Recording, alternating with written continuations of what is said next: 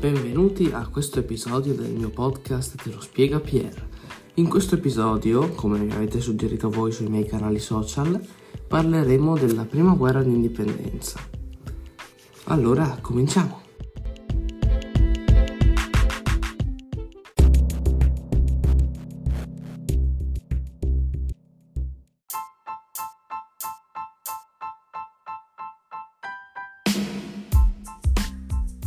Nostra storia inizia il 12 gennaio del 1848 a Palermo. Allora, Palermo era in, Sicilia, no? E la Sicilia faceva parte del regno delle due Sicilie che comprendeva tutto il sud Italia. Questo regno non era governato proprio da Dio, c'era questo signore Ferdinando II che non era proprio uno di quelli simpaticoni, bravi, e quindi ai siciliani questa cosa non piaceva, quindi do- al 12 gennaio del 48 insorgono e chiedono una Costituzione. Inoltre eh, vogliono anche l'indipendenza della Sicilia perché si sentono diversi dal resto del sud Italia, si sentono una entità indipendente.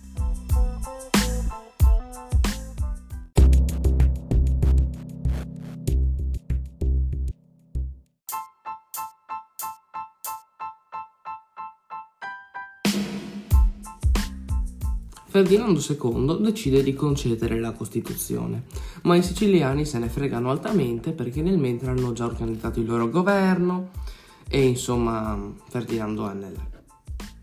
Sì. Nello stesso momento, diciamo, comunque poco dopo, la popolazione degli altri stati italiani, dopo aver visto questa rivolta, si sveglia. Quindi nel Granducato di Toscana, nello Stato Pontificio nel Regno di Sardegna, si sono rivolte e tutti concedono la Costituzione. La Costituzione più importante è lo Statuto Albertino perché poi diventerà la Costituzione del Regno d'Italia.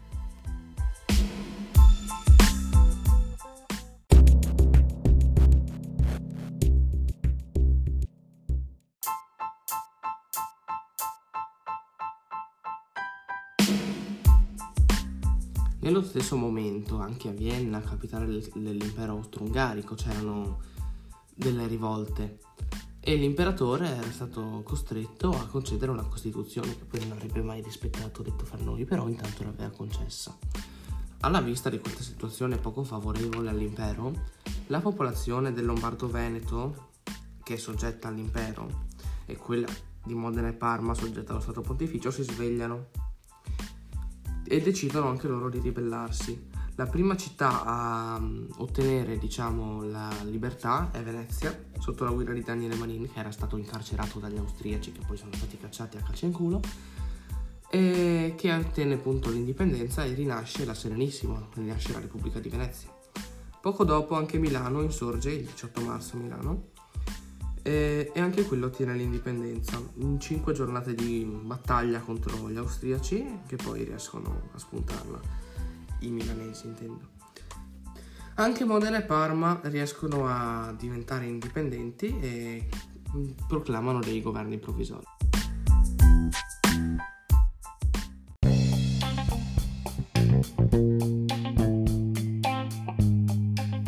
L'esercito austriaco stanziato nel Lombardo-Veneto dopo che le rivolte sia a Milano, quindi ovest, sia a Venezia, quindi est, hanno avuto successo, sono costretti a rifugiarsi in una zona centrale chiamata quadrilatero, un quadrilatero punto di fortezze tra Peschiera, Verona e...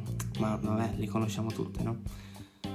E questo quadrilatero appunto è l'unico punto in cui l'esercito austriaco al momento è sicuro. Il re il Piemonte, Regno di Sardegna, che è Carlo Alberto, nota che la situazione non è ottima per eh, gli austriaci. Era già da tanto che Carlo Alberto covava il desiderio di conquistare il nord Italia e quindi decide di dichiarare guerra all'Austria-Ungheria e così inizia la prima guerra d'indipendenza.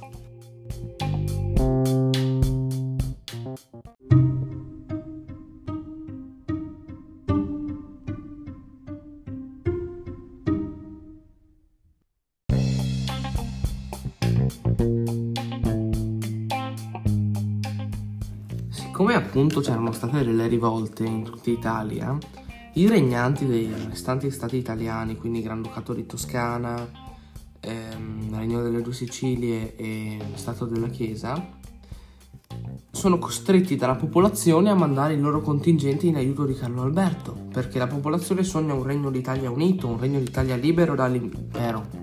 Ci siamo. Inoltre, un numero enorme di volontari arriva da ogni dove a sostenere lo sforzo bellico.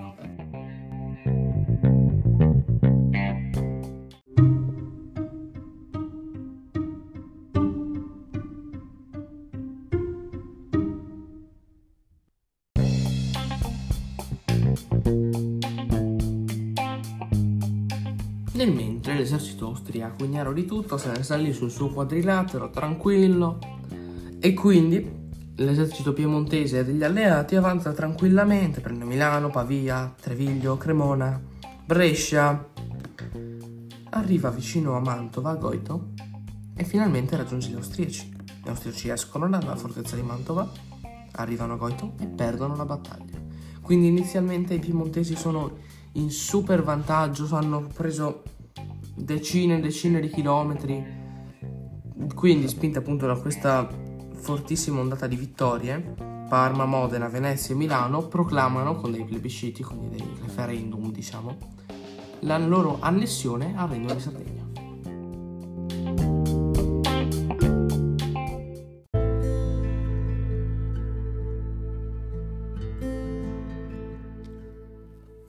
Quindi, dopo la battaglia di Goito, combattuta fuori dal perimetro del quadrilatero, l'esercito piemontese si addentra nel quadrilatero in direzione di Verona. Vicino a Verona, a Custoza, c'è la seconda battaglia tra austriaci e piemontesi, che va un po' diversamente rispetto alla prima. Gli austriaci distruggono l'esercito piemontese, proprio lo dissanguano, lo feriscono a morte e mm, in Piemonte è costretto a firmare un armistizio, detto armistizio di Salasco, un caso più unico per, che raro perché di solito gli armistizi prendono il nome del posto in cui si firmano, mentre Salasco non è un luogo ma è il generale che l'ha firmato, e finisce la prima guerra d'indipendenza.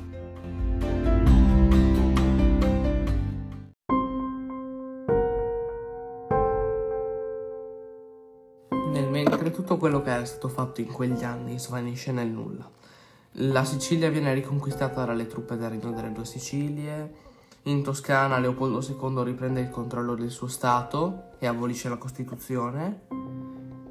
Però a Roma viene creata la Repubblica Romana, c'è questa rivolta che fa scappare il Papa Pio IX a Gaeta e Giuseppe Garibaldi e Goffredo Mameli aiutano.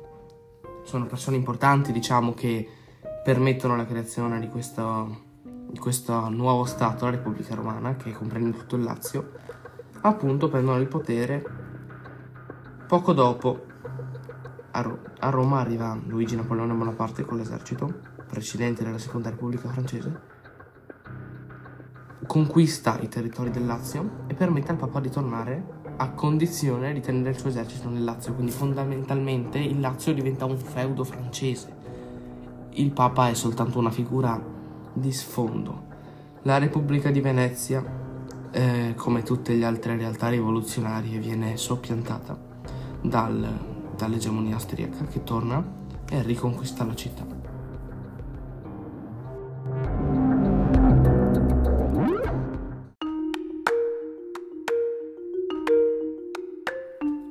Carlo Alberto però non si dà per vinto vuole, cioè, pensa di essere ancora in grado di conquistare il Nord Italia, quindi riorganizza l'esercito e ci riprova, però da solo, senza gli alleati questa volta. Perde quasi subito a Novara, in territorio piemontese, gli austriaci lo, lo respingono dietro il suo confine e dopo questa sconfitta schiacciante, Carlo Alberto non può che abdicare in favore di Vittorio Emanuele II, il figlio, che firmò l'armistizio con l'Austria subito. Vittorio Emanuele II è importante perché, come probabilmente sapete, sarà lui che poi porterà effettivamente all'indipendenza italiana.